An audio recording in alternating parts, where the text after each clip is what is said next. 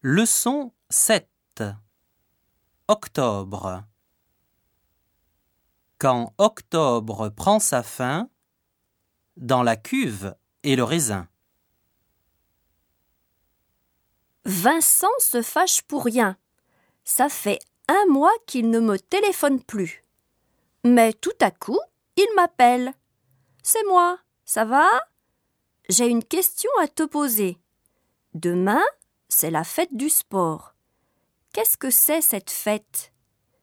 Qu'est-ce que vous faites exactement ce jour-là, les Japonais? À propos, on se voit demain? J'ai deux billets pour un match de foot. Ça te dit d'y aller avec moi? Comme toujours, il m'a posé beaucoup de questions et il a peut-être oublié notre dispute. Tant mieux.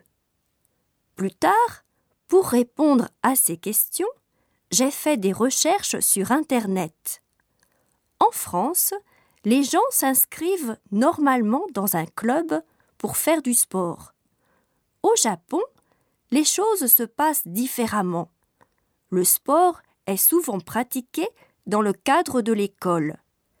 Après les cours, les élèves font du sport dans l'école et ils participent à des tournois.